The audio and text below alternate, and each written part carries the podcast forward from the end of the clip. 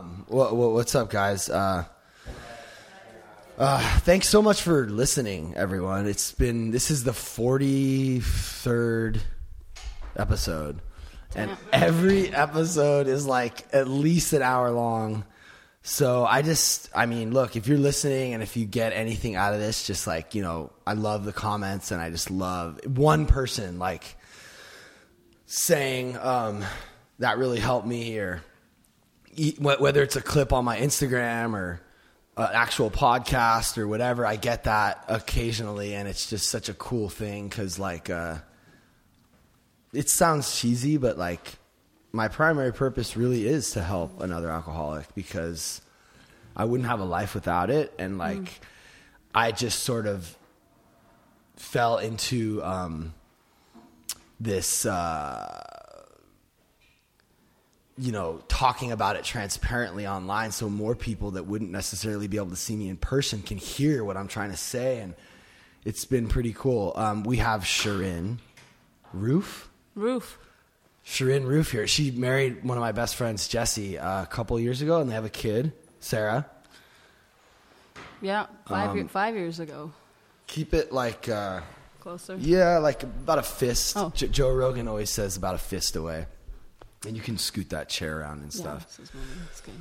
So, I mean, you, what, what would be like a couple major bullet points about you and who you are and where you come from or what you're about? That's a loaded question. Oh, right. Only- Just like, you know, like, I don't know. I, okay, so I'm a licensed marriage family therapist.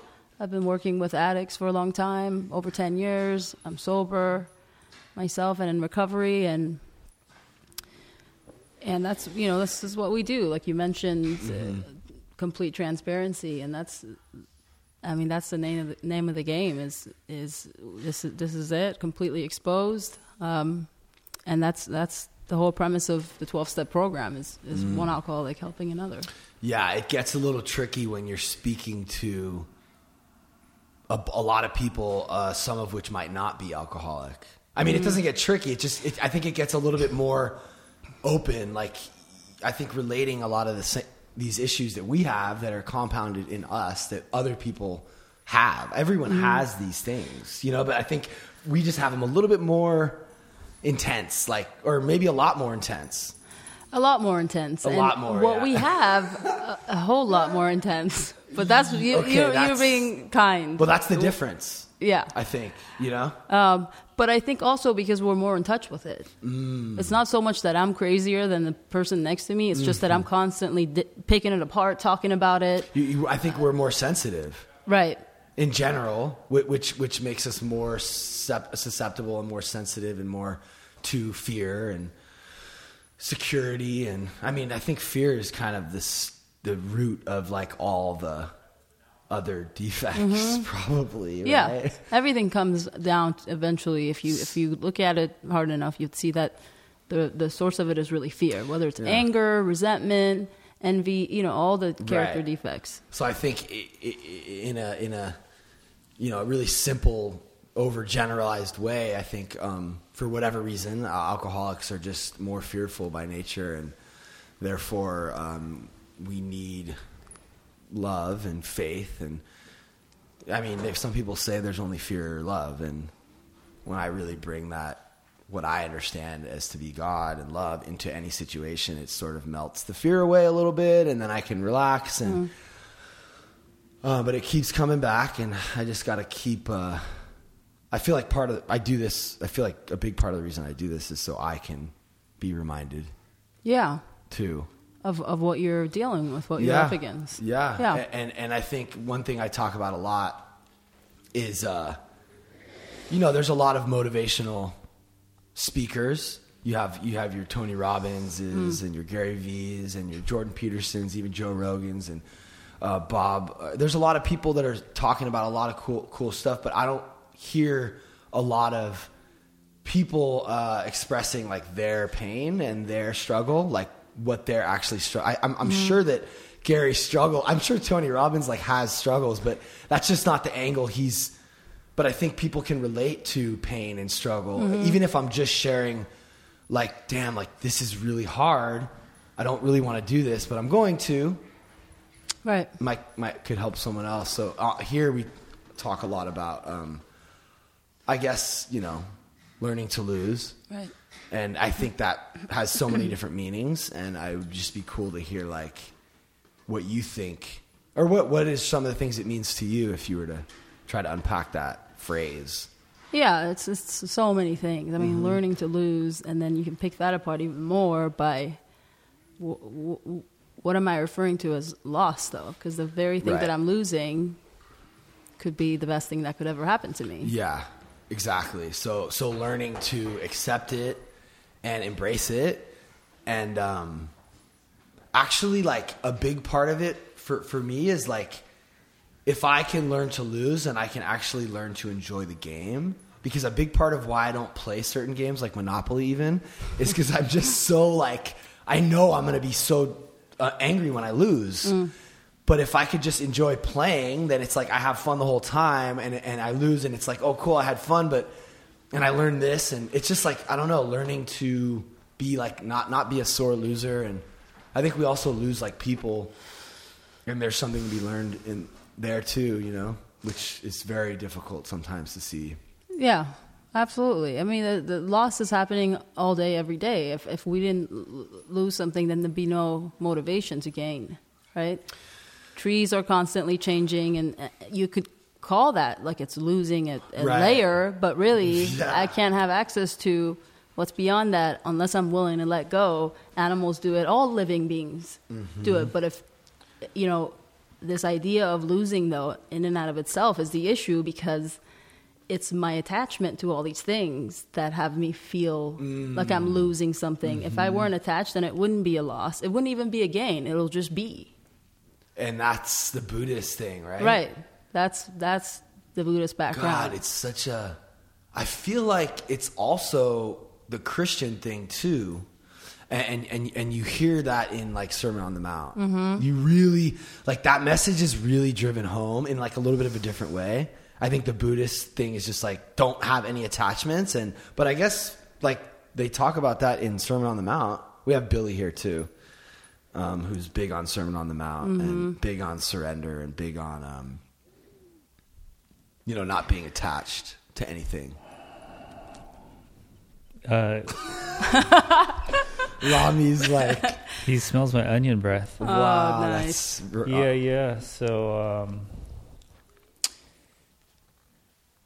yeah, you're all gonna lose. Uh, for me, right now, it's you know, if you don't die, you're gonna get older, and you're gonna start losing physically, especially if you lived like a you know a hard life or whatever. And so, that's my you know challenge because even right now you know i'm off balance and dizzy and wow. um you know and uh, i'm the inquisitor so i wonder if you would mind if i asked you some questions because i'm super curious about some things but i don't know if Do do too do you- personal or what It's totally fine if you do, but do you mind if I smoke? no, I don't mind. So I'm, I've known you, God, for who knows, probably like almost a decade. Yeah. But I don't really know you. I mean, I hear your shares, Mm-hmm. and you know, so I'm just really curious about, and with everybody, really, you know, where it all comes from, like y- your heritage, maybe your culture, the the specific pressures, and maybe trauma points and mm-hmm. things that Wow. make you who you are mm-hmm. and why you share the way you share and the commitment you have to AA because I see that with a Wednesday night meeting. I mm-hmm. mean, you, Sh- Sh- Shirin actually is, I think, probably the only person that's ever made me actually cry at a wedding. I mean, it's like a little corny, but it's actually true. Were, were you really crying? I actually was. Damn. Not when Jesse was crying like a baby, but when you were talking, and like you were getting emotional, but Shirin was talking about Mm. just having a hard life and you know just being grateful. Right. Sorry to cut you off, Billy, but I, I too am like, you know, she's super strong. And well, no, that's interesting. Like uh, those are the things I don't know. I I didn't. So your wedding was very emotional. It huh? was very emotional, way more than it needed to be. But Jesse was like bawling. He, yeah, he was crying. Everybody really? was crying. He just let loose, huh? He gets really emotional, but Yeah, that's cool. he does. Some Yeah. guys, some guys do that. Like Jason did that too at his wedding. He was crying like a baby the whole Yeah, time. you don't realize what you're Really? up like really gonna feel Well, until once you're up there's there. family present, there's a whole different energy that's Right. in, the, in the air. it's course. this intense, um, you know, this this uh, blood. I don't know. It's like family. It's like you know. I think that's kind of how we should actually feel around everyone, but it's way more apparent with with family.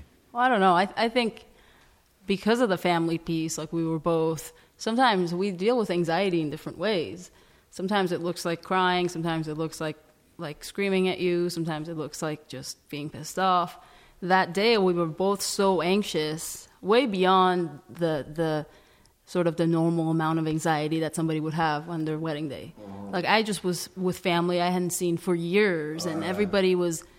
I was so lost as far as like what is this? I don't really know you. I don't really know anybody. I don't i don't even know what I'm doing. All the sort of all the Persian traditional stuff that took place, like I was I didn't know what you're supposed to be doing. I was so lost in that. Hmm. And I just felt really it really fucked me up in that I didn't feel connected to like that's my background. This is what we do. Mm-hmm. So I I was sort of in this middle because everything of the American culture that I did, I mm-hmm. also just Googled and looked up and read about. Mm-hmm. There was no real attachment or like a sense of groundedness in either one. Hmm. So when I look at photos, I can see that I'm completely checked out. I'm physically there, but I'm not there because if I had really tapped into what was going on, I wouldn't have made it. Wow. So I had to be like, all right, we'll we'll you know do everything we're supposed to do, but I'm not fully going to be present. Complete dissociation, Huh. which you do. It's a way of the nervous system. It's the way of body for the body to protect itself. You know, if I'm No, six years yeah, old, I and- can relate. I can relate. and I know that you can. Yeah. So compl- Yeah. and so people can't handle this conversation because the wedding is just so magical and it's so wonderful and it's. Did all- you have a big? Was it a big? It was one? pretty good. Yeah, it was, was a pretty, pretty good big. size. Yeah, it was good size. we filmed it and made a cool. It's like the real deal. It was the whole thing. It was Wow. everything that you would want it to be. Uh, The dress, the flowers, the food, the family, the the whole thing was by the books. Perfect wedding. Outside, like at least a hundred people. Yeah, it was like 150. Yeah. Well, they say like buying a house, a wedding, and something else are the most stressful things in life. So I can Mm-hmm. imagine. Um, see, that's interesting. So you did like Persian tradition stuff. We had too? both. We had both, and we, we did all the stuff that I didn't want to do, but I agreed to because I felt obligated to. Huh. Interesting. Um, none of which I really felt connected to. If I could do anything, I would go back. If I could do it all over again, I would go back and cut like ninety percent of the whole wedding. so you'd be like, let's just do an American wedding and forget all that other stuff. Not or- even that. Like I would cut out bridesmaids and groomsmen and all this crap. Oh. I literally just did it because I that was your what we. I felt like that was what I was supposed to do. Right. There, so anyway, I don't want to get into this wedding. Well, no, it's it's interesting to me because Angela is demanding marriage right now because we're not Mm. legally married, and so anything marriage related is kind of helps me build a picture because, uh, you know, I come from a you know I'm a bastard and I never thought I'd get married and then I think about my kid. Do I want my kid to be a bastard and Mm-hmm. blah blah blah. Anything related to that is like super hot issue right now Mm-hmm. Because uh, Angela's like shit or get off the pot. Mm-hmm. We're not having sex unless I'm married. I mean, she says I can't believe that you just don't want to just get married. it's not so simple. I, it's Uh-huh. it's the fighting between it all and the ups and downs and like, and more and more I do. More and more, I'm sorry, man. It's just taken me a while, but more and more I see that the frailties of life and how important it is to have a partner. And she's my partner. It's pretty fucking obvious. Yeah, and you guys are both alcoholics. We're both Uh, alcoholics, and I don't want to switch the focus too much onto me. Well, but I'm saying, you know, Sharon married Jesse, and they're both real oh yeah, they're both alcoholics And too. I'm, I'm I'm married to Veronica, and she's not. And it's it's um, I got to be honest, it's been like really I mean, we've had our stuff, you know, and I've had to like give and I've had to do my thing, but um, I just, yeah, I, I'm curious what that's like. Are you constantly thinking, oh, you're not doing enough? Like, because Troy's going through the same thing with Dylan. She's like, you need to go to more meetings. It's like always fault finding rather than what we're supposed to be doing, which is only looking inwardly. And I'm just wondering if you've had any, you know, anything to say on that. I mean, Has it been harder, I feel like I want to be positive, but what everything you're describing, like with Troy and Dylan and, and that kind of scenario, I f- feel like that gets f- way worse if you're married than than if you're dating. Hundred percent. then is- I'm legally have the Right. right to fucking tell you what to do, and you're gonna need to do it, and you, there's nowhere to go. Yeah. Well, I mean, w- w- I mean, there's some power and threat there because there's, po- a legal yeah. documents. But yeah. also, but that can be the biggest source of fear, and it can be the biggest source of security. Also, you know what I mean? So I could feel like I don't want that. I want freedom, or I want to like, what does that piece of paper mean anyway? But then for me, that means that I can't just go. You know what? Like I, you know, I thought I'm into this. I'm not. I'm just gonna go be with some other dude.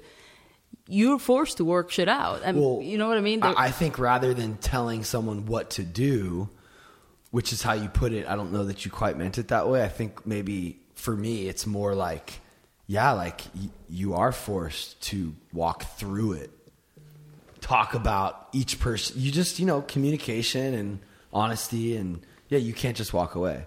I You can, and you don't want to, and I and, and I don't think But I think that uh, that's a blessing for me because it, it, it, it's like a, a car lease. Like let's say I make that impulsive choice that day. I just want, I have to have this car, and I walk in and I sign and I walk out. Six months into it, I'm not really into this car. I want a different car. Well, dude, that's too bad because you were in it for three years, Yeah. or two years, or however the lease, right? But that makes me feel like good because I can't just because my mind will take me in so many different directions. Now I want to be with you. Now I want to be. With, now I don't want to be with anybody. Period. Now I want this and that. I personally, in my the, the way that I, my mind works, is I appreciate and respect the structures because I can't have all that much room to decide. I need it to be decided. Like I, it has to be in a very structured sort of. This is what you're doing. This is what you know. I find comfort in that, mm-hmm. not necessarily find it restrictive, but Yeah, because you know you're in it. You know he's in it. You know, Right. and I, I think you know losing. To bring it back to the losing thing, like you, you have to kind of lose a little bit of yourself and give to the other person, and you kind of almost become one. Yeah. I, I love looking at it like that. Like when me and Veronica have uh, arguments, or I, I like to call them like I don't know, like adventures, or like you know, we're trying to figure this out. We're trying to figure out how we as a unit can make this work. We're not even like two different people. It's like the dishes need to be washed. Um, how are we going to get that done? How are we going to get that done? Like, I don't know. Maybe we can do it as a team, or or you're doing something else, and I'll do it this. I don't know. It's just, and and and in that, you're kind of giving up your like independence, or your like, yeah, you're just considering someone else's feelings. Mm. 100% and totally and completely and like you're actually able to be vulnerable because you know they're not going to just walk away right. and vice versa Yeah, but that's but that's what I mean. So it's it's going back to aa and the twelve steps. It's by admitting powerlessness, I'm actually gaining power. So how that works in relationships is the more that I I'm seemingly giving so much to you, I want to just go and be free, so I don't have to give. But the giving is not so much to you. The more that I give, I'm gaining probably double that or more. Mm. So in the giving, so in the relating, in the in in that when I find myself in that situation where I'm upset and annoyed and irritated and I just want space and I want all the things that you find common in relationships, the trouble is that I, I just don't want to look at my stuff and you're bringing it out. yeah When you say gaining, what do you? How are you gaining by giving in the relationship? I don't, I'm not real clear. With any relationships, the, the, no, I, I hear what you're saying, but I don't quite. Un, what are you gaining? Well, it's in the giving so that you you're you're growing, right? Mm-hmm. When I want to just throw this mic at you and instead I go, God, will you please be with me? I fucking hate this motherfucker right now, and I can't imagine spending the rest of my life dealing with this right mm. now. Could you please be with me? These are my thoughts. Can you take them from me? Can you just come into my mind and body and what would you have me say? Who would you have me be in this moment? Mm-hmm. Remind me the truth. Let, let, let, let me remember what's the truth. The truth is, I love this person. The truth is mm. That my life is significantly improved in every aspect because of my relationship with this person. Mm-hmm. The truth, you know, remind me of the truth, not this bullshit my head is saying right now, mm-hmm. but the truth. And it's because of your behavior that I'm having to be digging right now. And intimacy and intimate relationships are the only things that push the buttons in the way that they need to be pushed. Yeah, I think Friends, yeah, 100%. family, employers, none of them. It does because I'm not well. I'm not as exposed with anybody else but my partner in every which way Mm-hmm. imaginable. You're seeing me like, and I'm not running. Yeah. So yes, there's some fucking growth to be. Okay, I see. had. So what you said is the two of you together are way better off than you guys separate. Mm-hmm. So you're gaining, you're a better person because you're together. Yeah, A and- better life.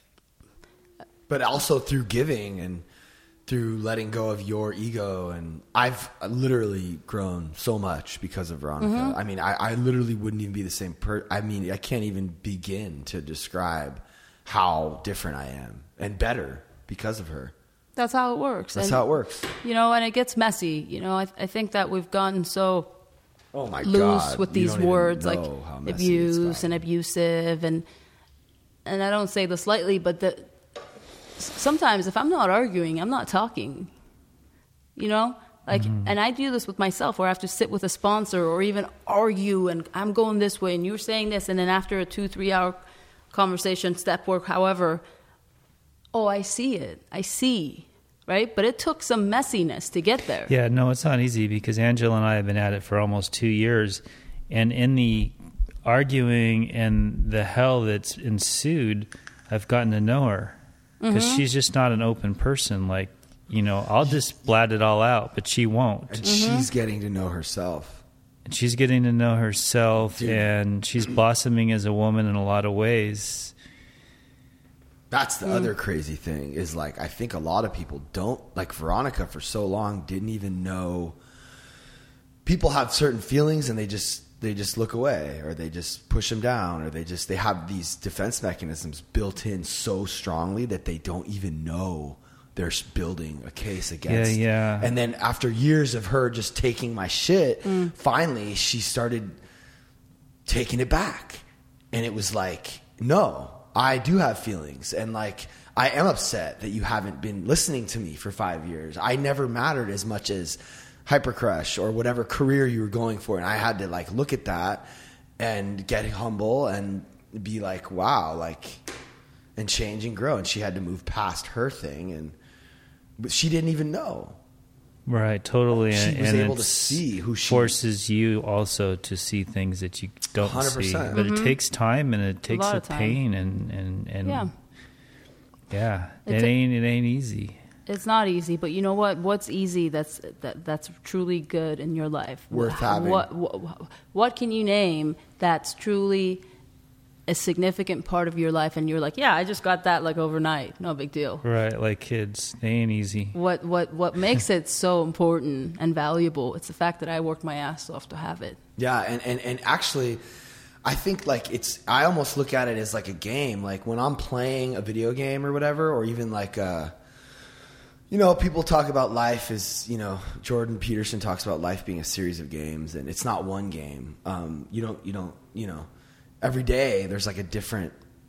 You know, you, you're figuring out strategies and how to deal with people, and you know the process of working your way through a marriage can be. I, I try to look at it in a different light. Like um, we're just figuring out how to be better and make this work better, and it's like um, I like enjoy that process. I think I can find sometimes joy in that. Joy in what? Playing the game of marriage. Oh. Or the game of the business or the podcast or the process. Just always the process. Like Mhm. being in the moment and just enjoying the pr- figuring out what you like about each process, you know? Right. I don't know. Me and her sometimes we're able to communicate, and you know, she'll talk about, you know, I want to spend, you know, we spend time with your family. I want to spend time with my family. I'm like, yeah, cool. I don't know. It's just all the stuff, you know, it gets to a, we, we, we don't really, we're doing pretty good. Yeah, like But Jordan I- Peterson says, there's a lot of arguments to be had, and if you don't have them, it's all going to explode, and there's going to be like 40 years of arguments or something, and it's not going to work out. Can Can I ask you another question? Yeah. S- That's not Oh, So, that's Kelly. She's going to the meeting, I think. oh, nice, Yeah. good. So, you're from where? from Iran, And your heritage is Persian. Persian, Middle Eastern. And when did you come to? I moved here when I was 13, just just turned 13. And so, were you were you bummed or were you happy or what? what I was, I mean, I was happy. So what happened was I was um, living in Iran with fam with parents, siblings. Not the best of all upbringings, difficult. Um, like what? what like active what, alcoholism, addiction, were you from? unstable sort of environment. Um, and I was the youngest, two older brothers. So I had an aunt who lived here for probably 20 years, very successful, independent, single woman. She was visiting, and I didn't know her well, but she was visiting and she saw me and she, you know, thought, I got to get this kid out of here. Right? Oh, so she recognized you were suffering. hmm And she didn't have children, and she um, came back here and started the process of the paperwork and getting me out here. So when I first found out about this, of course, as a 12 year old, I was delight. I mean, I was so excited, and yes, get me the fuck out of here. What I found out was very different. I got here, and overnight, everything that I'd ever known I mean, language, my home, my family, three, two sisters, three brothers. I mean, like a big family, constant going and coming, and it was change. It was now just her and I. Well, you had two older brothers and two, two older brothers. I'm the youngest.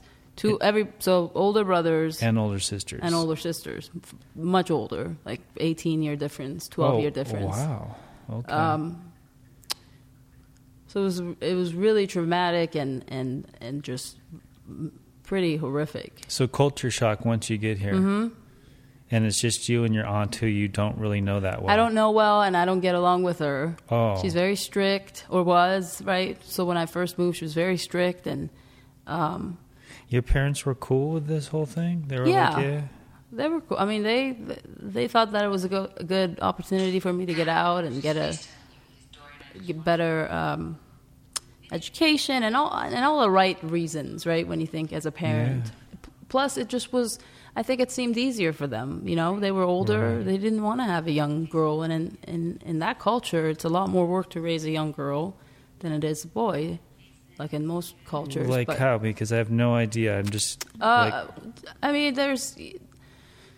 I was way more dependent on the family. I was So back at that time in Iran, uh, Persian culture, like, is it like, what is it like to be a girl? Is, it, is there a real divide? Is it not like here at all? Is it uh, what? What do you mean more work to be a girl? I'm just like, Well, do you come? I think you you know you're not you're a lot more restricted in that you can't just go and play with your friends and come back when you're done. You know there there's a lot more fear and intensity around the little girl. right, right, right. Yeah. Well, okay. Just just, just the very like that, basic, just the normal, the sort normal of- stuff. Yeah. Okay. Yeah. So, Um, huge culture shock.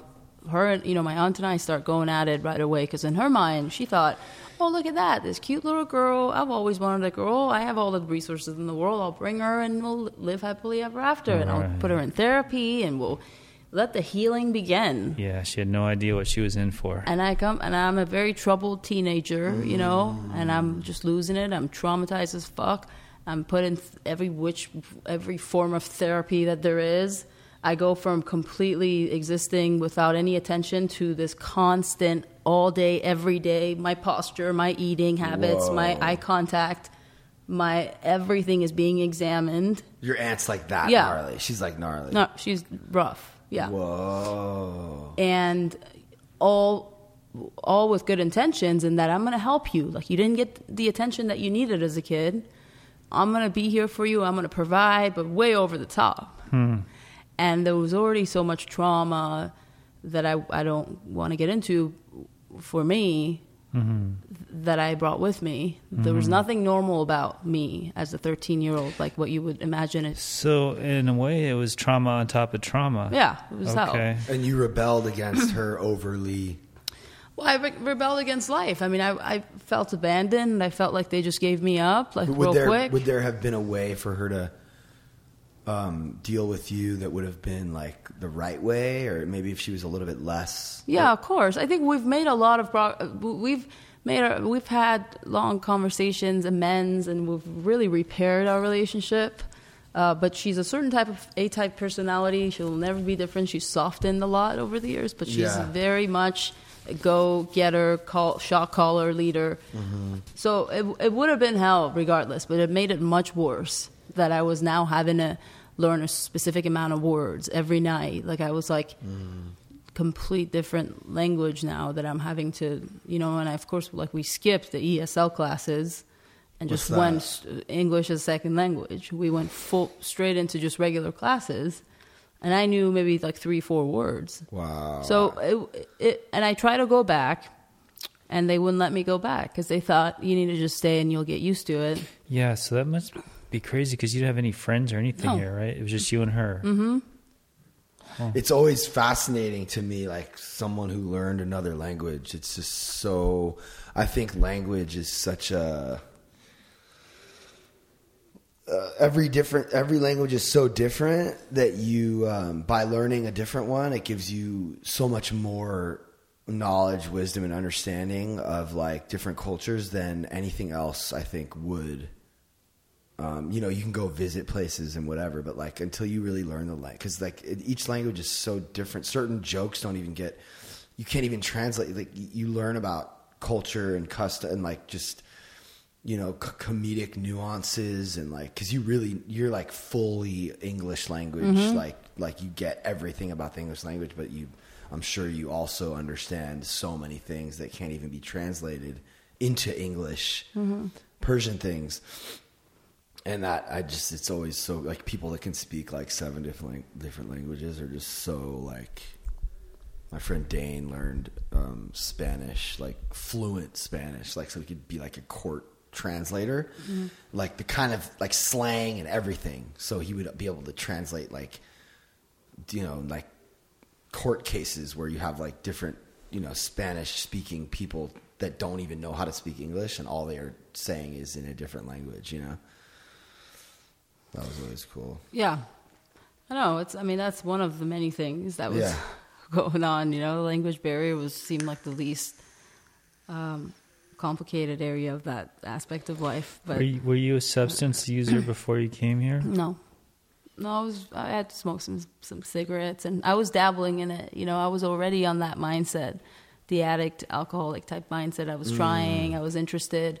You know, I I used to be around a lot of drug use, and I didn't know it at the time, but I would just sit and like inhale and take it all in, and I just mm. remember liking it, not even knowing what it was that I was inhaling. wow mm-hmm. So I was well well on my way, and it quickly.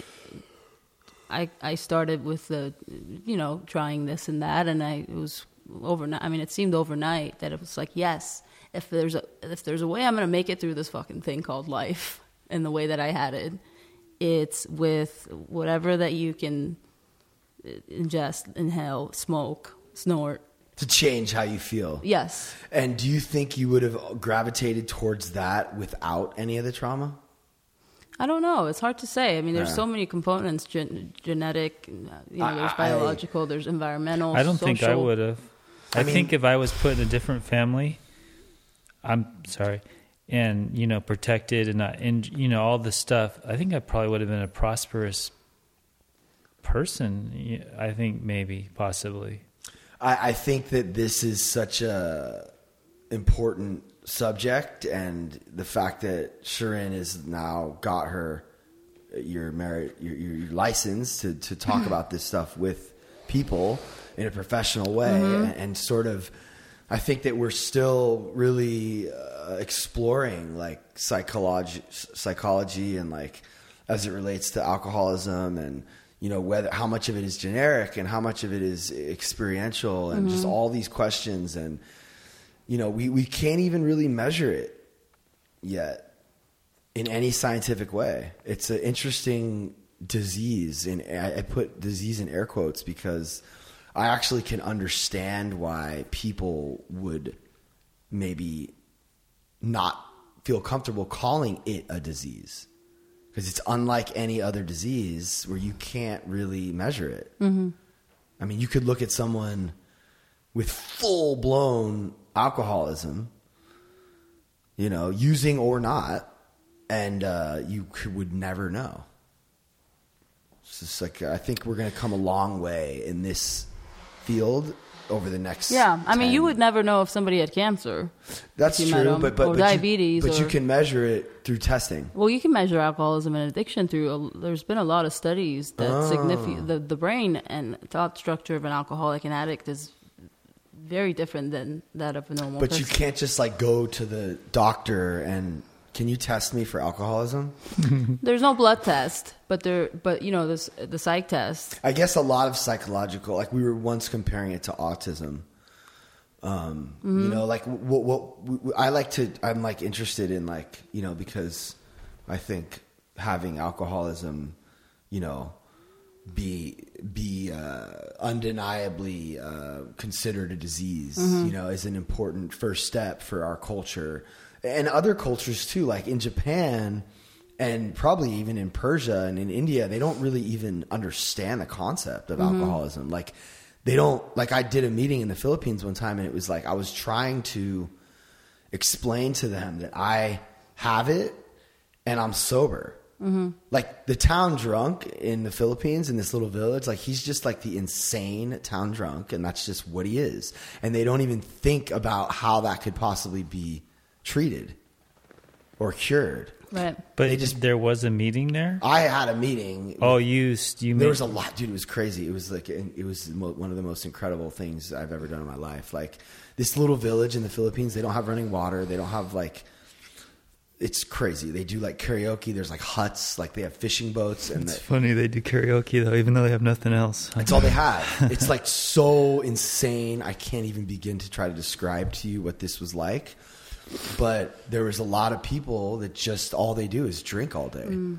The alcoholism was so apparent. And there's just one kid, this one 18 year old kid who drank a lot. And I was trying, to, he didn't really speak English. So I had a guy there with me who was trying to translate. And I showed up and I was like, I get it. Like I drank a lot too. Like I don't want to feel. And like he, mm-hmm. he started crying to me how he gets up and he drinks every day. And his friends were like, yeah, he drinks too much. And you could just see it in his eyes, you know. And, and, and then we decided let's do a meeting. And the whole town like came to the meeting. Like they were super late but like we bought like it took him so long to like eventually get there you know? It was just like we had like cookies and coffee and um That's funny. Yeah. there well, was some finger pointing and it wasn't it was a different kind of meeting you know? It wasn't like like the like someone started to make fun of the guy and talk shit to the guy. And and and Jason actually stepped in. I went with Jason and Victoria and he was like you know people look at you as like a leader and I don't know it was it was pretty Mm-hmm. but they don't cultures different cultures don't it's we're the in the beginning of yeah. understanding it I mean, it's it's education too, which was what they don't have access to. So a lot of education Right. as far as what what is it what is this thing that I have, whether it's the disease model or not, but really just learning what you know. Oh, okay, so I'm not this crazy person. I don't, you know, I have thoughts and there's symptoms and it's progressive and there's a name for it and there's treatment for it. So once they they pro- most likely they probably don't have access to understanding what they have, so they talk about it like it's oh there's the town drunk and then there's you're either drunk or you're not drinking. There's no treatment. There's no uh, But- daily sort of a Right. ritual as far as treating it because i'm not drunk anymore so there's that. But I mean, back in the day, somebody would, would would be having a seizure and they were fucking trying to, ex- you know, they, they'd call over a priest and try, Right. it, it was like a full on exor- exorcism. It's like, Yeah. you know what I mean? So culturally, we, we we can view things the way, however, that we want to, but it's it's really um, conversations and and education And the big studying book. that brings like yeah brings about solutions and Well, in the literature, either it's the big book or the 12 and 12, it says it is an illness. Yeah, and, and, and, and we were trying to find a big book. This Mentally is, this is a ill. big part of the problem. Mm-hmm. Yeah. I couldn't find one in says- that language. Like it was really difficult. I don't, maybe there is one, but like I don't know if the big book is is is Oh, the big I- book even printed in like. I bet there is, unless it's some strange dialect or something. But it was just like it was difficult for me to find that. yeah, yeah, I'm sure. um, they don't like have. It's just not as prevalent. Like I think AA. That's what the cool thing about AA. Did is, they even know what AA was when you said AA? Mm, Not really. It was a little village, like, and like an, also when I was in Japan, I was trying to like explain to our guy like like do you know? But it's like different. It's like it's just it's definitely not like what it is in like Santa Monica. You know what I'm saying? Like here in LA, like AA is like so. It's such a thing. It's, It's such like a AA culture almost. acceptable. Getting or even just It's getting like treatment. Call. Uh, it's not just Yeah. AA. Everybody fucking mm. comes out to California to heal and get better. And, and- yeah, and, and it's like recovery and just mental health and Yeah. living an examined life is something I really like. Yeah, and in healing them, the help is getting fucking destroyed. Not The help funny. is? yes, everybody that's running the treatment centers, you can't throw a rock without hitting a treatment center. I know. And I was then- just thinking the ones on Broad Beach, right oh, on the so ocean. many. There's so many, and you know, and the counselors and the therapists are all losing their shit and going out and drinking because they can't deal with, you know, 50 plus states bringing their shit over Hmm. to California, whether it's uh, retreat centers and Mm-hmm. All this other stuff. But I'm I'm joking, kind of. Yeah, yeah. no, but it's, Well, it's- no, they But- say it's an eighty percent tile for al- alcoholics and addicts who work in recovery for relapse. It's more than the people who don't work in Of course. recovery. Yeah, there's a there's more chance of an alcoholic taking a drink while working in treatment than one that is working as a bartender. wow. You know, Yeah, because the, the the problem is not the alcohol. Alcohol is our solution, as the the book says. Yeah. The the problem is my mind. I, I don't know how to live. I don't know I don't know how to show up. I don't know how to process the most basic human relations and interactions. So I have no trouble with alcohol. I'll serve it all day if I have a basic sort of grounded understanding of myself It's and my just like a thing that's there. Right. It's not, yeah. But if I'm Yeah. having to take on all your trauma all Hmm. day long, I'm going to want to use that thing to like not feel. Right. So, yeah. Do you think that people in recovery feel like a certain obligation or responsibility for the people that they're trying to get sober? Of course, we can't sure. help. We can, I mean, uh, you know, so there are very few that have that have appropriate boundaries in Right. AA. I feel like the literature encourages us to just be all all kinds of enmeshed and all Mm. up in each other's business. I mean, even Bill and Bob talk about the burning mattress. And it's like, well, if if I if I fucking come home one day and, and you decided to bring some drunk over that you found down the street and like help save his life and throw a mattress down and he ends up burning my house down, like we're gonna have we're gonna have some things to talk about. You're you're gonna be in big doo doo Yeah, as my partner. So, actually- however that he did that with his wife, like that, there's got to be. Uh, Wait, wait, what well, is- somebody killed themselves in his house too. oh yeah, absolutely. Could- Can you expand on, on what you're saying? You're What- saying Bill yeah, did the- this? well, so in the big book, they talk a lot about going to any lengths for the for the newcomer. Uh-huh. That that's the foundation of our recovery program is that one alcoholic helping another. But I mean, if you look at that for a minute, you'll see that there's a lot of codependency in that, and they just were not clear as far as what, what is help exactly, do a story, Andre? right? Right, because I I can't see We bringing some drunk home and this they won't get sober. I think what are at the, the, time, you know, you're talking decades and decades ago, there was more room to do that. So somebody burned down a house. No, the the mattress They burned the mattress that he was sleeping on in his house. in his house. I think Bi- it was Bill, D- Bill. Bill or Bob. One of them was, uh, you know, trying to help this drunk Right. and and and gave him like a a couch commitment is what you you would call that. And the guy was not interested in recovery and ended up like causing a lot of damage. But anyway, the premise is that it's even today in, in recovery, you know, you, you'll find a lot of people that are playing this God thing with I'm your sponsor, these are all my babies.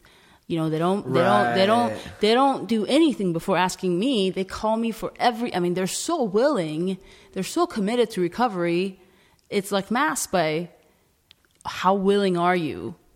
Like that your dedication depends on how much you depend on me. Er. But i'm not any kind of a trained clinician. I'm just a drunk. And i'm deciding what you should do who you should go out with what you should eat. Right. should i go to this event or not? Like what the fuck do i know? But we have taken over that because i have a certain Oh, amount yeah. of candles on my cake that i now can tell you what to do and don't you want what I have? And if so, you're going to call me every day at seven o'clock, not seven o two. I mean, it's like, you know, we're tap dancing with this. Right. This- well, that, that's why giving direction. I always say I love when a sponsor says to a sponsee, like, I don't really know. I don't know for sure. Like he usually doesn't have an answer. It's more like get quiet, find that love, find that connection, and I think it it should come to you. But it's nice to be like those guardrails as a sponsor. But like, yeah, I don't think a therapist mm-hmm. or a sponsor should ever really be like giving that much direction, Right. Necessarily. Not- no- More often, you yeah. let the person, the sponsee or the client, find their own. Right. Find, I mean, come to your own conclusion. I That, literally, yeah, I was literally just talking about this with Tim the other day. Like, I think eighty percent of my therapy has just been me like working it out.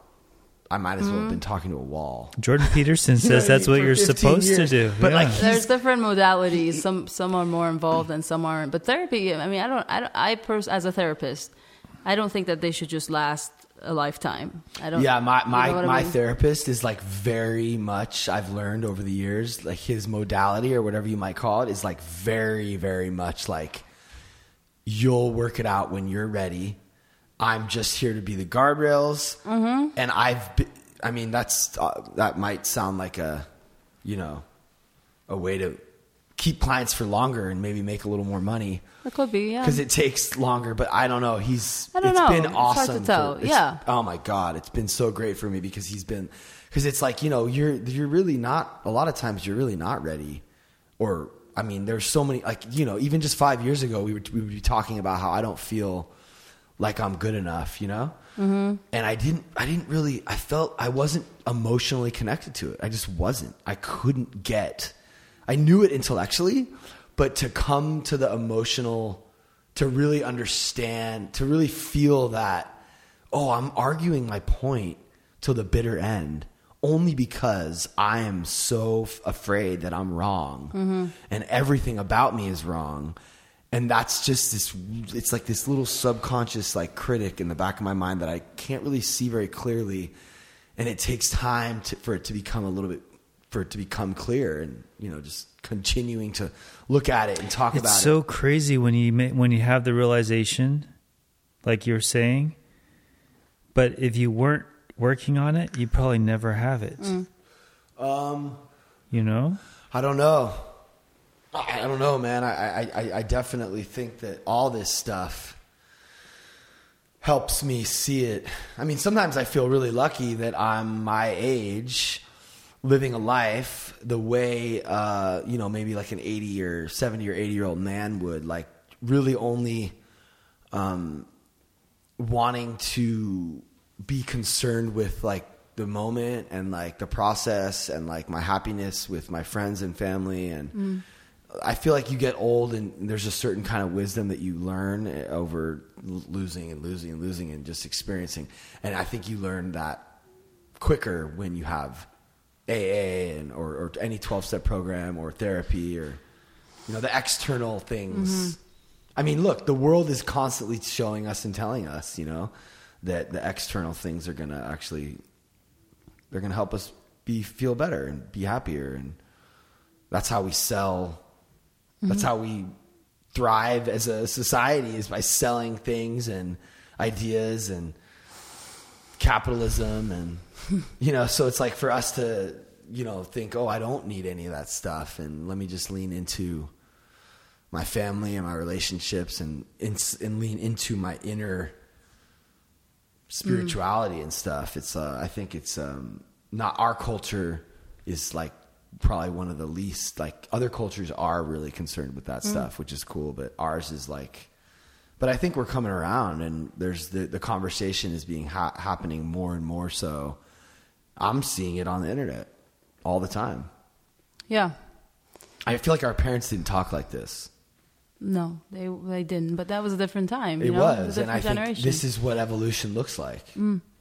I, I did some. I, I, I, you know, posted this little thing where it was like, um, evolution looks like way different when you're in it.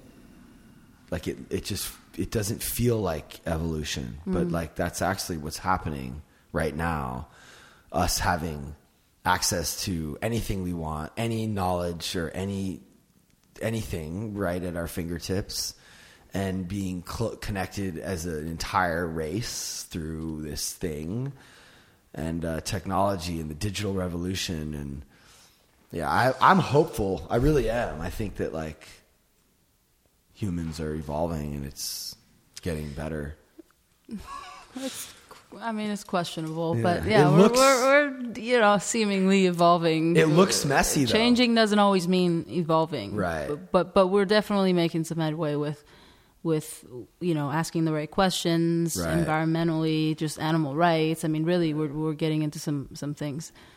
Um, but you know, going back to what you were saying, Billy, with this this concept of marriage and and kind of getting the ultimatum as to like should or get off the pot, you know that that I feel like is a very common state for most relationships to be in that have been together. For, you know, you've been with her for a long time, and it's like, so what's the deal? Do we go all the way in or all the way out? Well, for us, we had a ceremony, and I thought we were married, but uh, yeah. So uh, sh- things have changed, and uh, she's become very religious, and it's important to her. And I, I see how it's important to to well, women especially. It seems like because mm-hmm. there's a se- security, there's a commitment with the piece of paper, and I want to.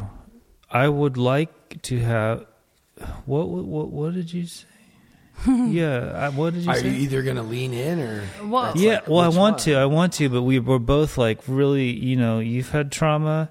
She's comes from some serious mm-hmm. trauma, and so do I. So, I mean, while you guys were talking a little while ago, I started to have a little bit of gratitude to think it's just f- phenomenal that I'm even in this position with a family and a business, and you know, and I always bring this up and you guys haven't experienced this yet, but when you're hand, physically disabled, it fucks your world up. So for me to somehow eh, still be where I'm at, uh, it's just it's miracles every day. Every day is a miracle. Why did I go on this? Yeah, I want to. I want to have a good relationship. I want to, and that's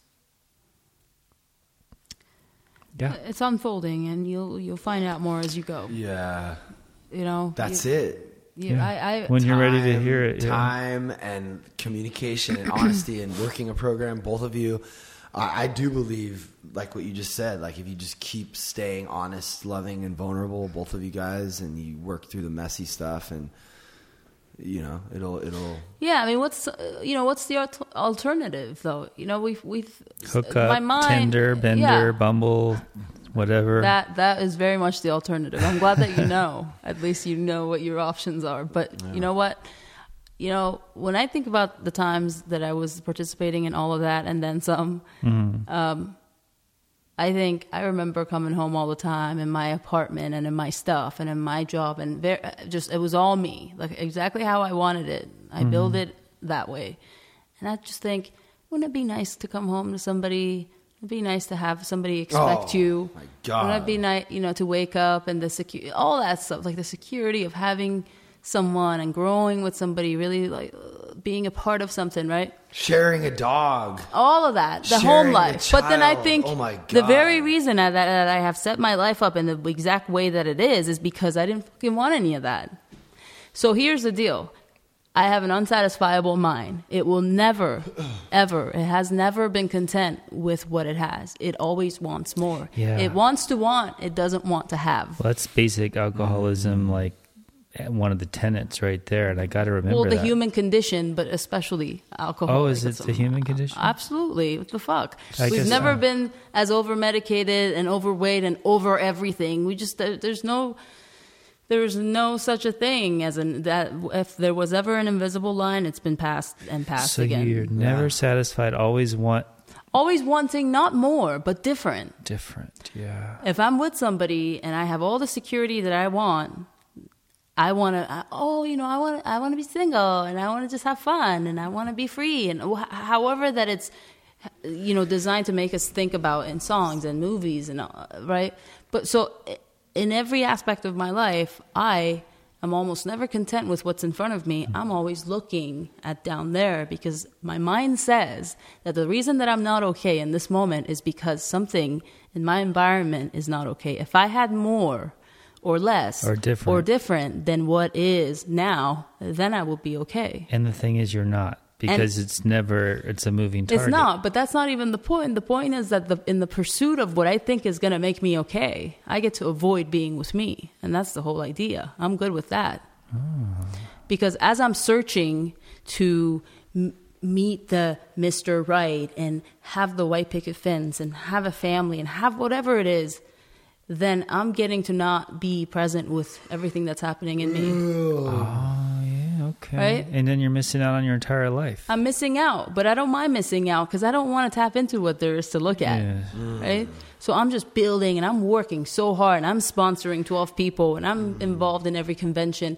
I mean, it, it's, uh, you know, they all are good things for the most part, but I can hide behind all my activities and life, quote, commitments. No, I know exactly what you mean. So busy that you don't like today. I just sat at Starbucks, and I do this often. And I look at the trees and the people, and I just sit and I'm like, you know, one day I'm going to pass, and I, I'm at this moment is my life. Like it's a it's a mental thing. Like you can't see it on the outside, but it's happening inside you, and it's like, wow, I'm just here. I'm alive, and it's good. I Right. just felt it. I just felt it right But- now as you were talking. Mm-hmm. But Really many helps me many days you never me, touch know? that. Many days you mm. never touch that or experience that. Yeah. Well, I mean, I think that this is actually, oh, and this is so crazy because I think that that defect or that wanting or whatever that is in humans, in all humans, is why we have come so far as a race. You know, mm. like pushing, changing, growing, building. And it's like, to what end? Like it just it started from like a, some caveman figuring out how to make fire. Like that's so insane to me. How do you figure out fire? I guess you see it. you see like the trees insane. burning. Like, just- could you imagine not having fire, and then someone just like figured that out? I- like, why would you even like? And then and then we're figuring out that that can cook. It's just it's. It What- what- what- hold on. What's even more insane is like how much you're jumping every which way. No, no, no, but that- around, it- like your complete incapacity to hold on to No, no, any no. one given subject Oh, right, No, right. this is- at a time. Because we lost whatever you were talking about Like a minute ago. seven it's gone. times. No, no, it's no. totally gone. this- I don't even know what it oh, is. this is like at least a tw- like, like eighth, maybe. No, but dude, it's so relevant because the person who figured that out was unsatisfied and wanted something different and more. Mm. And humans are just constantly doing that, and I don't think it's a bad thing. And I think we need to find balance. That's our problem. Is we Mm. don't fi- we want it so bad. We and that's what makes alcoholics unique. And spe- and and this is why we because I think normal people the normal trait of wanting more or to be different or to not be happy with where you're at is kind of what makes humans special almost you know like dog like all other animals can just be in the moment be be they're not really thinking about the shit the way we are but that's why we're i don't know sometimes i do like to kind of i don't know i always end up trying to talk about like culture and evolution. well, yeah, and, that's like, that's human- why we're gods and we're humans and we're not animals and we're made in the image of God and all that stuff. I think is we're like demigods. We're little. Well, this this I'm probably going to get shot later for saying all this, but maybe we shouldn't even go there. but um, But do you see what Uh, I mean by like not being by by ev- by evolving is is come it comes from that same place of like like unsatisfied, wanting something more, pushing, changing, growing. you Yeah. know, like no other animals except for humans do that. or I see what that. you're think saying. it's There's a positive to it, and that's why we're or where we're maybe at. it's not a positive, but it's just interesting to look at that and the fact that we also play a part. Alcoholics play a part in that, but we can't really. It's harder for us to to, to, to find that balance because we start obsessing and making everything about that when we can still move towards that without making it what defines us. Yeah. Yeah. Well, I'm going to recap because Randy, Randy's a really good speaker. What? sure, uh, so Go. Randy is a good speaker, right? Um, and his thing is the unsatisfiable mind, the obsession to please self. That's what he always shares about. good. But I never really thought about it in the way you were Mm-hmm. saying, which in the pursuit, we escape ourselves. Mm-hmm. So, yes, we're unsatisfiable. But escape by the means of drinking the Kool Aid. As to, you know what, I'm really busy. Yeah, yeah, I you- no, can't you leave believe this. it, yeah. But once I graduate, like I'm gonna spend more time with family. Well, It's, it's always pushed. Like I'll be more present Right. when I've made it to the next level of blank. Then I'll be more present. And then when I get to that present, I'm like, oh, cool. What what's next, right? Because I, I I believe that it will give me that contentment once I get there. Yeah. And it robs you of your life. It really And- does, especially if you have kids because they're babies and they're this, and you're like, holy, sh-. you know, you Mm-hmm. can really see it in a timeline. And the interesting thing to me is that it, it definitely happens within us. But I think that that same thing happens with any normal, ordinary person. Um, and they just kind of like, like I, this is something that I've been talking about a lot lately that Sam Harris talks about is, you know, Sam Harris? Like Yeah. living an examined life, you know? A lot of people live their whole lives in this tunnel vision of like this pad, this daily pattern, this daily routine, and um, they they never really get a chance to step back and examine, you know, their their motivations, their Yeah. Well, you know, Ken Burn is another guy that's really good Ken with Burns? meditation. Yeah. The guy, the documentary guy. Yeah. Whoa, That's He's cool. done a lot of he he really connects the dots as to like nature and have you seen some of his stuff like the West and some of the yeah, stuff he's well, done I mean, on the world Yeah, I've seen some of his documentaries for sure. Yeah.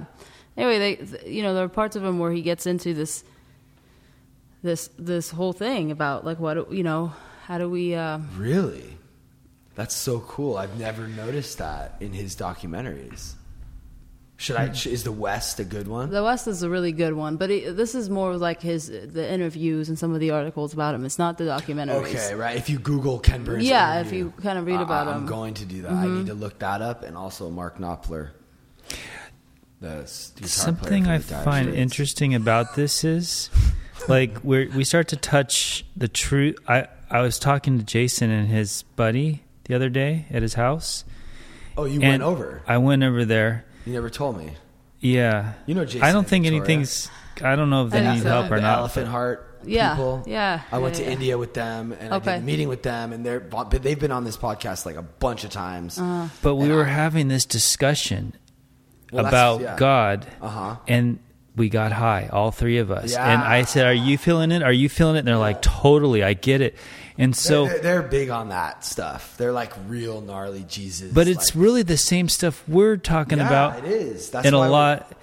But the thing that's so interesting about it is you can conversate it into pre- into being. Like Mm-hmm. you can talk. We all three, if we focus, could probably talk ourselves into that place of peace I or just- the zone or whatever you want to like call I it. said, I just felt it. Like I leaned Yeah. back and I just was like, And that's what I find so interesting is tangible and it can be brought on through conversation with more than maybe by yourself, but it's this thing that you can I don't like using the word manifest, but produce you can produce the Uh, it. it that well, it's space, that fourth dimensional type of peace and, and uh, right. out of body kind of whatever it is, you know, that Well, every experience that we have is is a result of my interaction with the other because the other is me.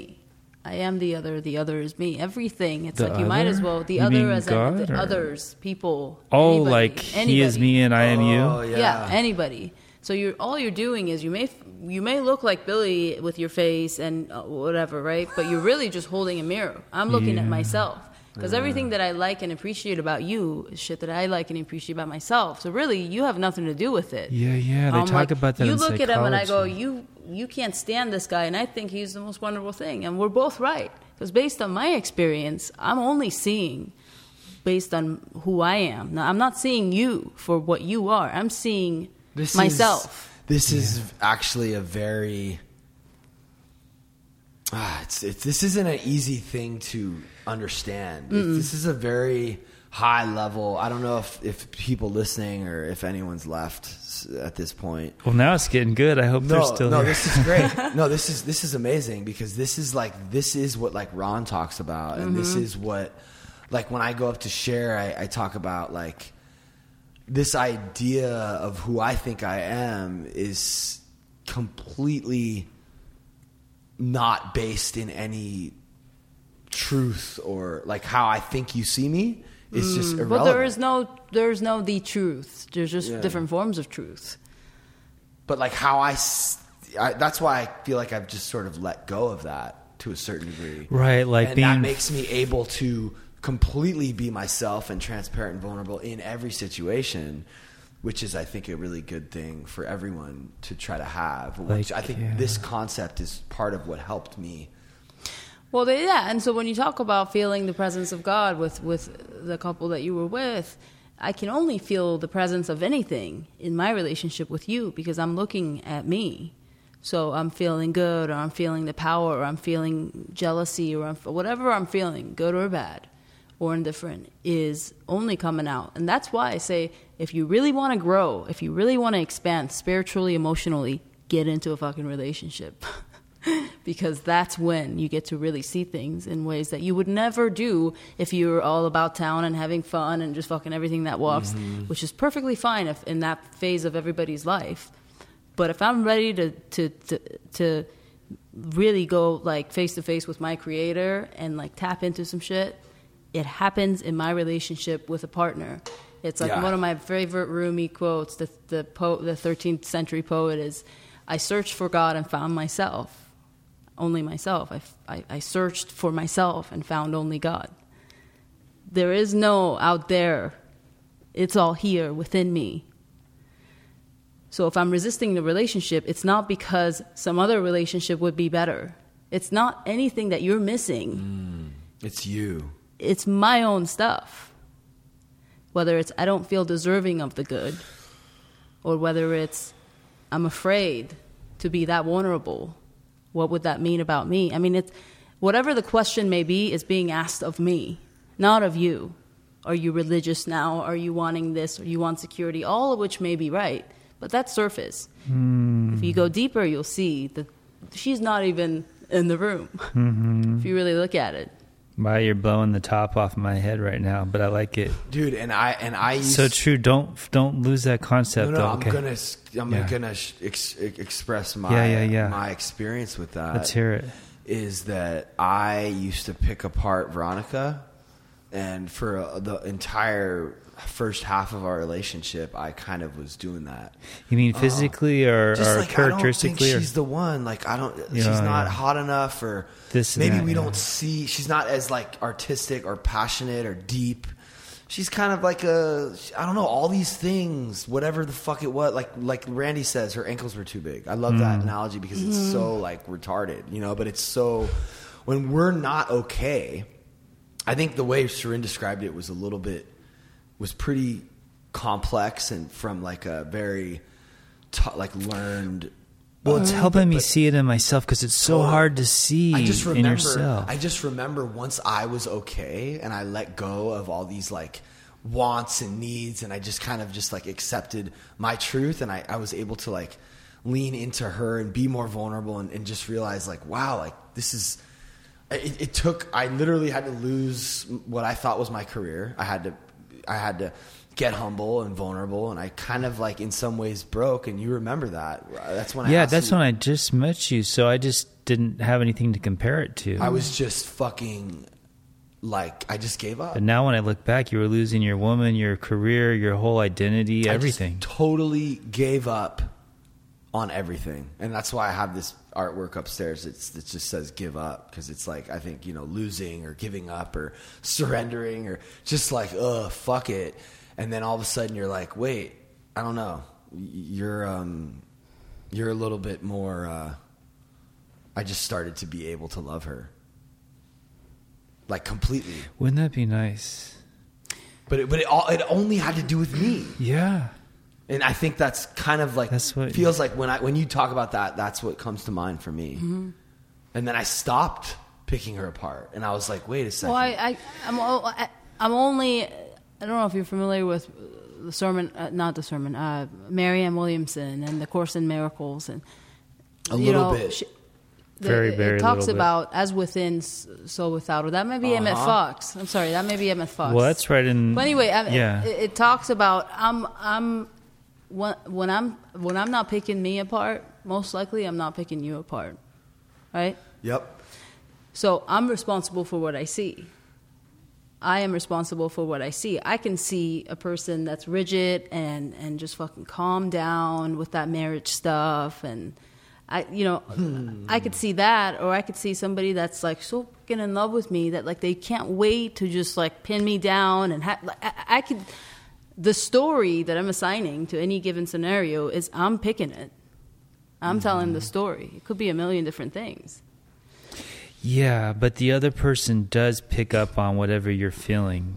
So Uh-huh. whatever you're admitting, like if I if I'm totally in love with her, she's gonna pick up on that, and she's gonna, or if I'm hating, But dude, look at how you gonna love her when you have these feelings about yourself that are. I'm a fucking mess, though, bro. No, but it's so Falling awesome. apart. It's so awesome that she's illustrating physically, like the root of your um, and all of our issue, which is that if you can't learn to like love yourself and value yourself and be okay with yourself, I think what you're saying is it's going to probably be impossible to to do that with someone else.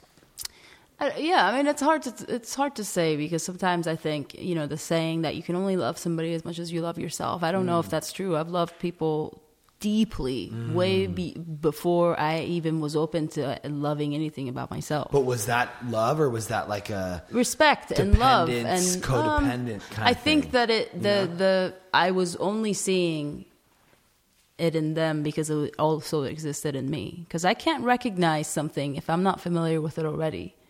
So if I look at somebody and I go, "Damn, I really like want what she has," you know, when I was new, I would look at some of these women with time who sponsored women and, and really had a, a, a, a sort of grounded establishment in, in the recovery program.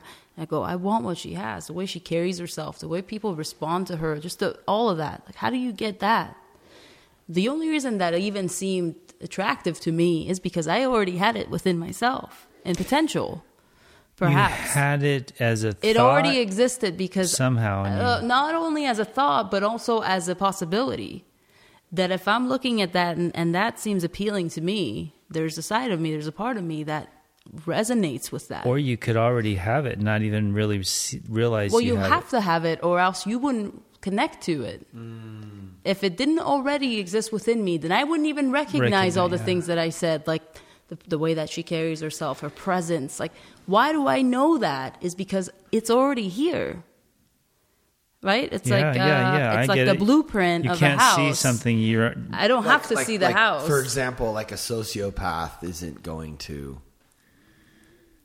Sometimes you know they they, they, they, they they can't even see certain like good loving things or want because they're just it's They just nowhere don't- in them. they don't have But I have think most people do have that in them. I'd like to think that, and, and So interesting, yeah. You can't recognize something you're have not familiar with. right and that's why I think some really young people if uh, they're, yeah they're not ready or they're not like I've had people on this podcast who I've tried to go there with, like big YouTube kids and stuff, and they don't, they just like can't even. Oh, it's not there, but Yeah. the, the you know if if you start speaking to me in a language that I'm not even remotely uh, familiar with, like something that I just com- I've never heard anybody or auntie anything, I would just go, huh, right?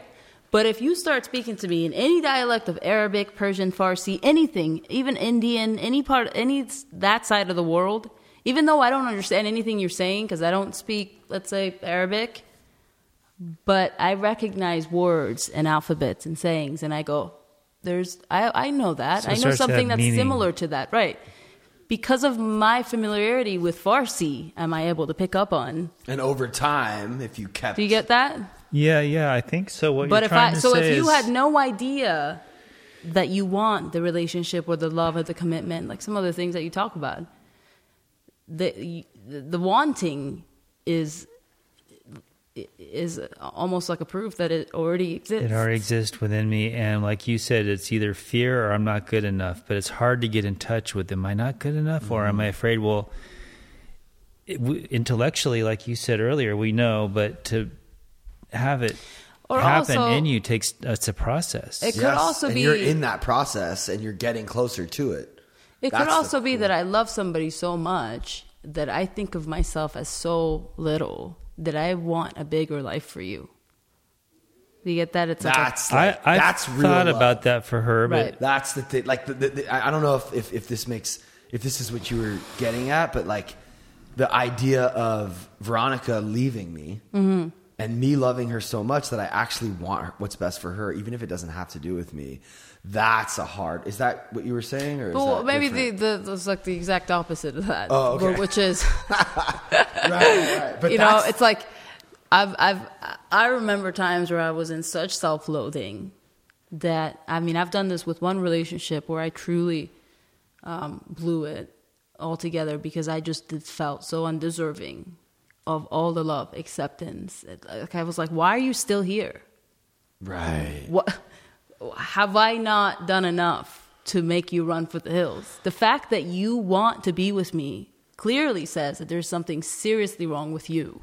Mm-hmm. Why would anybody who's decent and good and kind want to have anything to do with this? so like you wouldn't be a club and a member of a club that would accept you, kind of thing. Right, and I and I don't know that I knew that this was what was going on at the time, Uh-huh. but through a lot of soul searching, I could see that I blew it and I pushed it and I pushed it away. Mm-hmm. Right, because I I'm didn't such a piece of shit. If you want to be with Right. me, there's something really. I don't really feel wrong deserving of that, but my mind won't tell me the truth.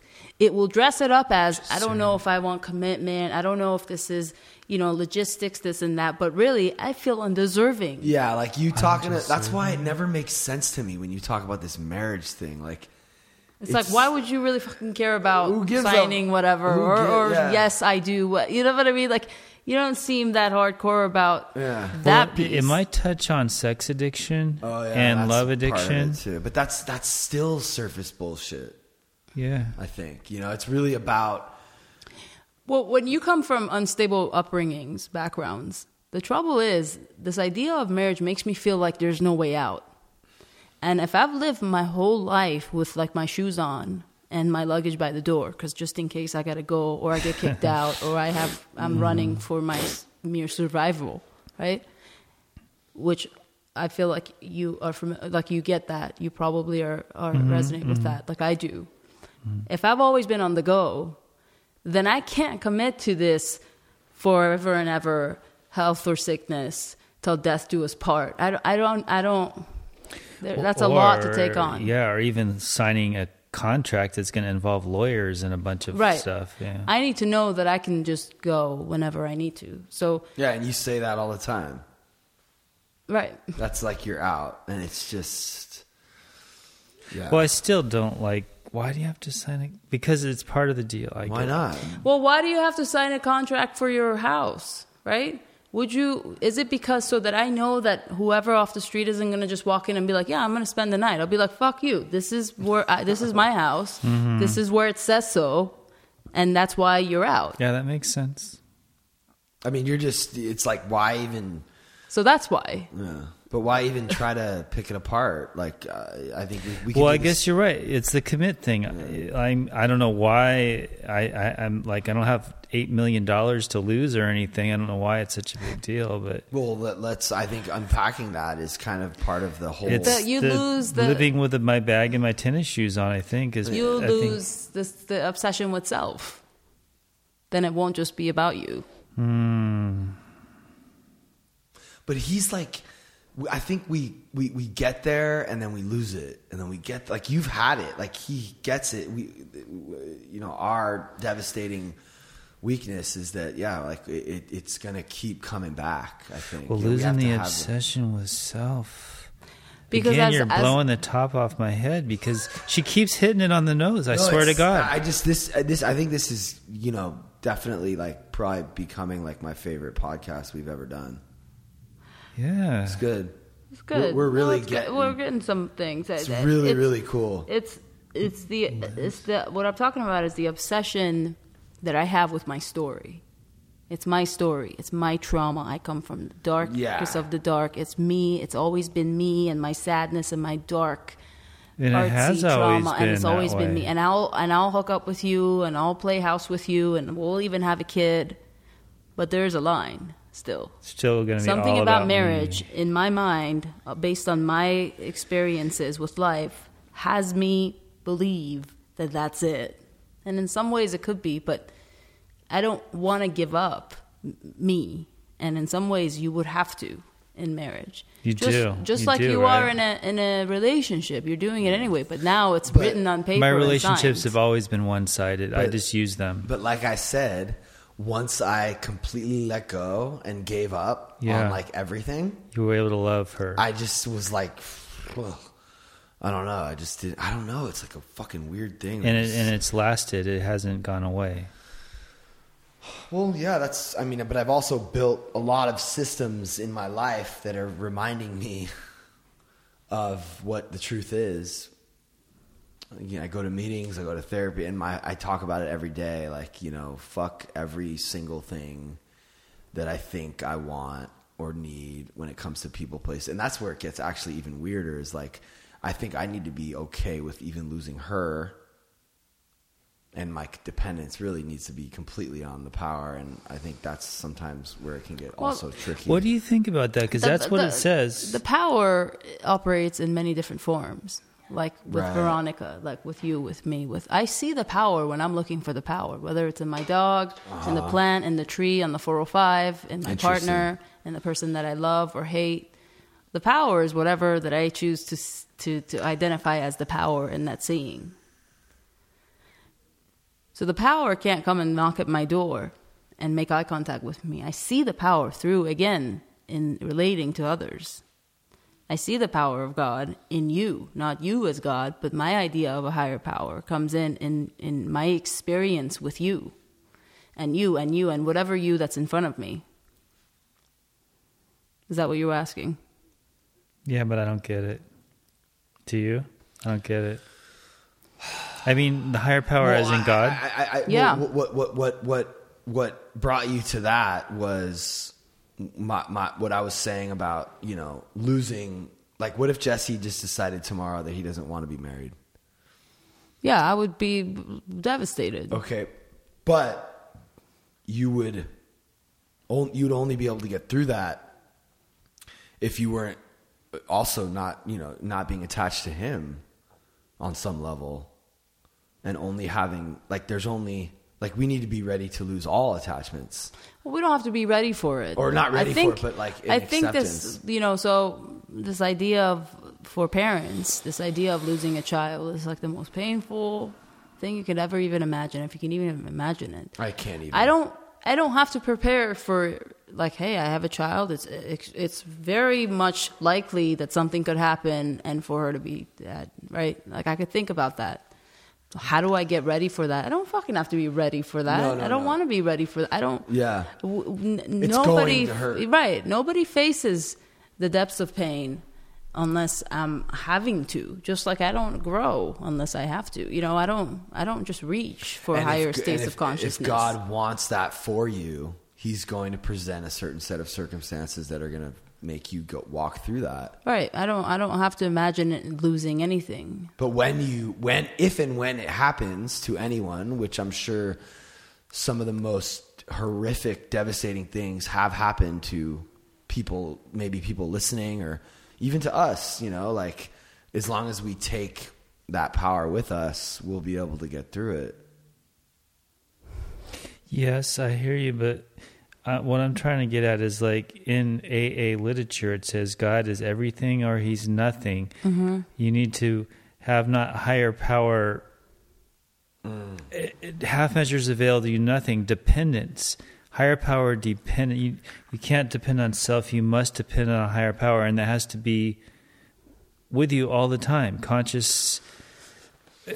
And so, I guess what I'm saying is, I try to go for that, but that is a challenge, and I'm just wondering what that means to you. The, the higher power that the book it, talk, it talks about is not higher power outside outside of me. Mm-hmm. I am the higher power.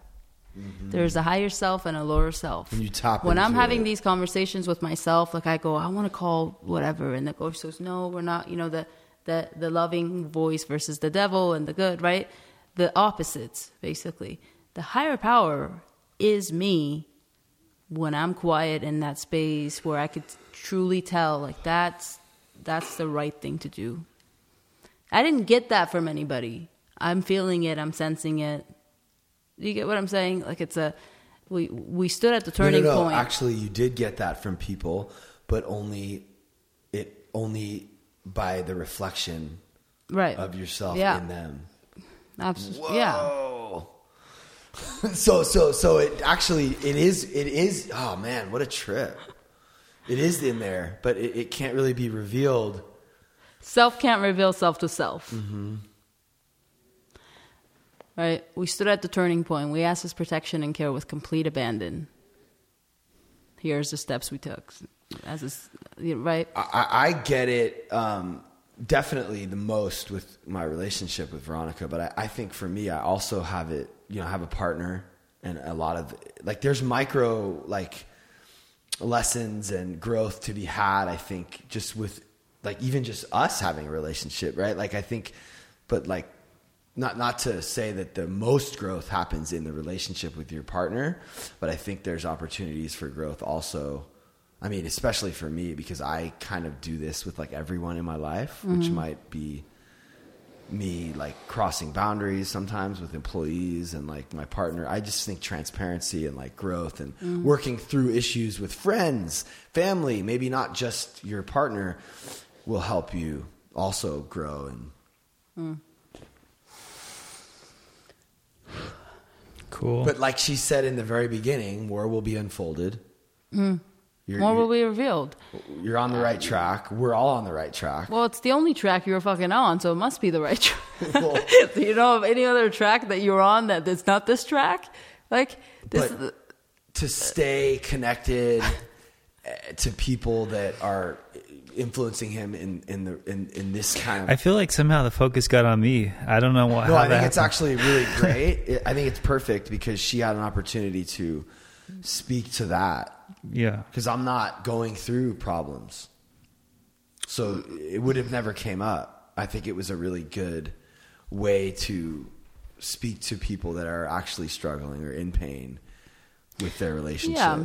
I mean, most people are in pain. Just turn on the fucking news and you'll just see mm-hmm. pain down the street. You know, the the pain piece is almost inevitable now. It, I think it's, you know, I, I, I a lot of years in AA in prime time, significant amount of years trained as a MFT, but depth psychology, Jungian background, you know, all of it, it goes so well and hand in hand with the 12 step principles and the- the recovery program.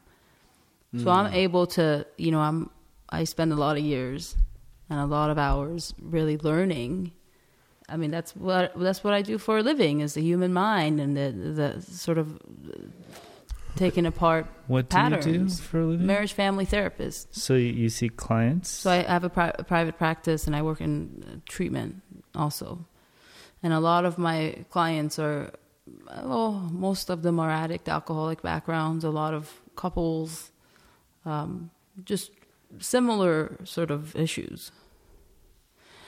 Um, You're doing the mm. good work. That's what you do daily. Like yeah, that's what I do all day, every day.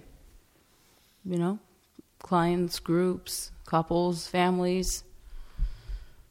So when you when you when you talk about what you talk about, like I'm I can't help but get into it. You mm-hmm. know.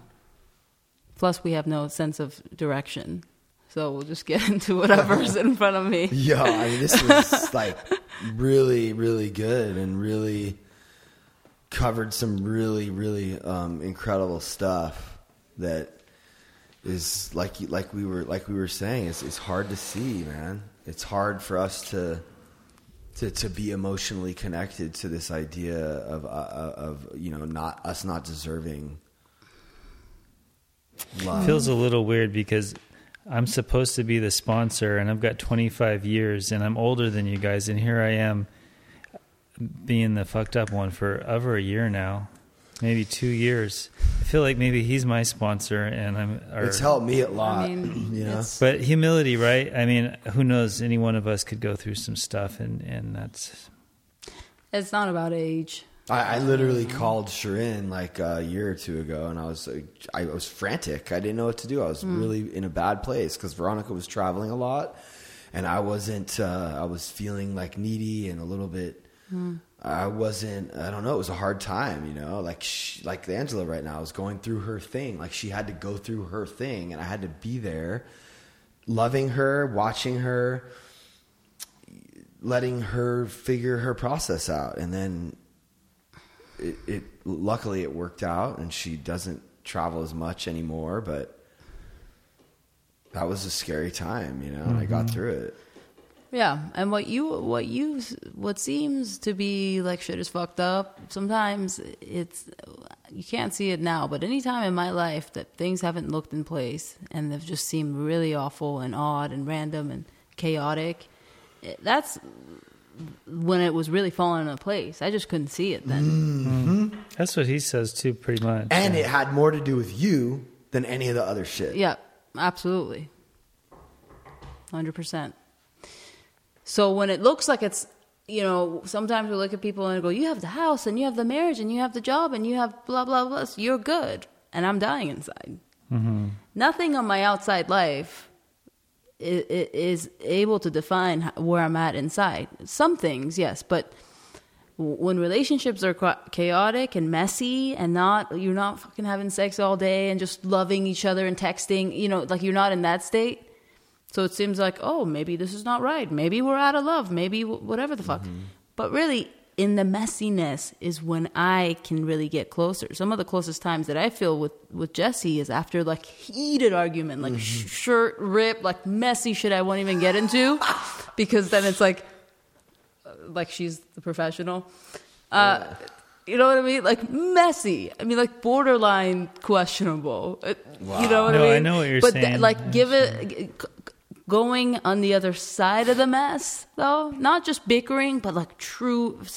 Probably a handful of like hot, heated, insane, just shitting on one another, just tapping every Wow. every um, trigger point of back, like just messy. Wow. And I have completely disregarded you as a human. N- not even somebody I love, but just even like as a human being. Oh wow, yeah, Angela did that recently, and she's never done that before.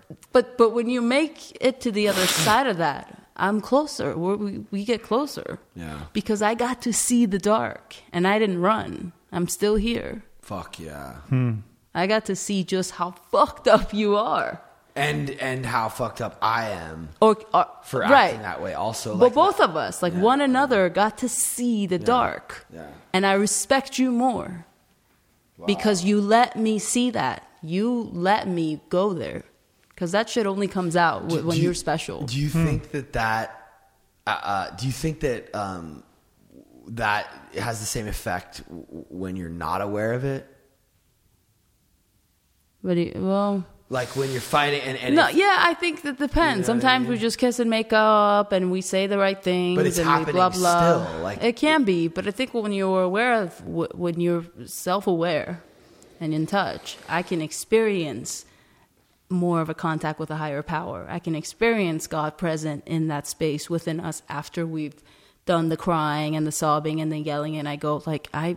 That was me. I was I was being five, and I was terrified that you were gonna leave, and I was gonna be neglected yet again. Like when I am able to tap into what had me be that, you could have just not even been in the room. That was my own stuff, mm-hmm. and you stood there and stayed, and and indirectly sort of held me through that, and didn't judge and didn't run, like truly in depth, sort of coming to the other side, not just uh, you know, like I said, like just kiss and makeup, and it's all good now. We're happy.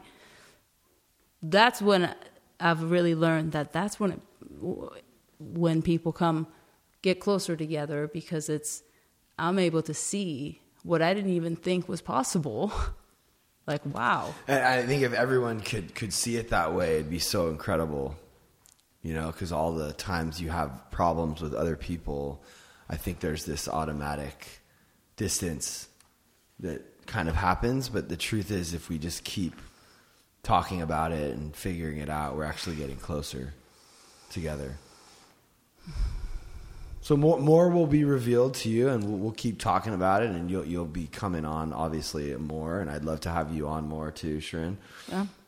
This was a great uh, little conversation. Um, it's been like a long time, so I don't even know how long it's been, but it's been a long time. So, you want to wrap it up? Yeah, let's do it. Yeah. All right. Thanks, uh, everyone, for Thanks, listening. everyone. Thanks, It's Pat. really cool. Thanks for coming on. And Yep. All this stuff. All right. All right.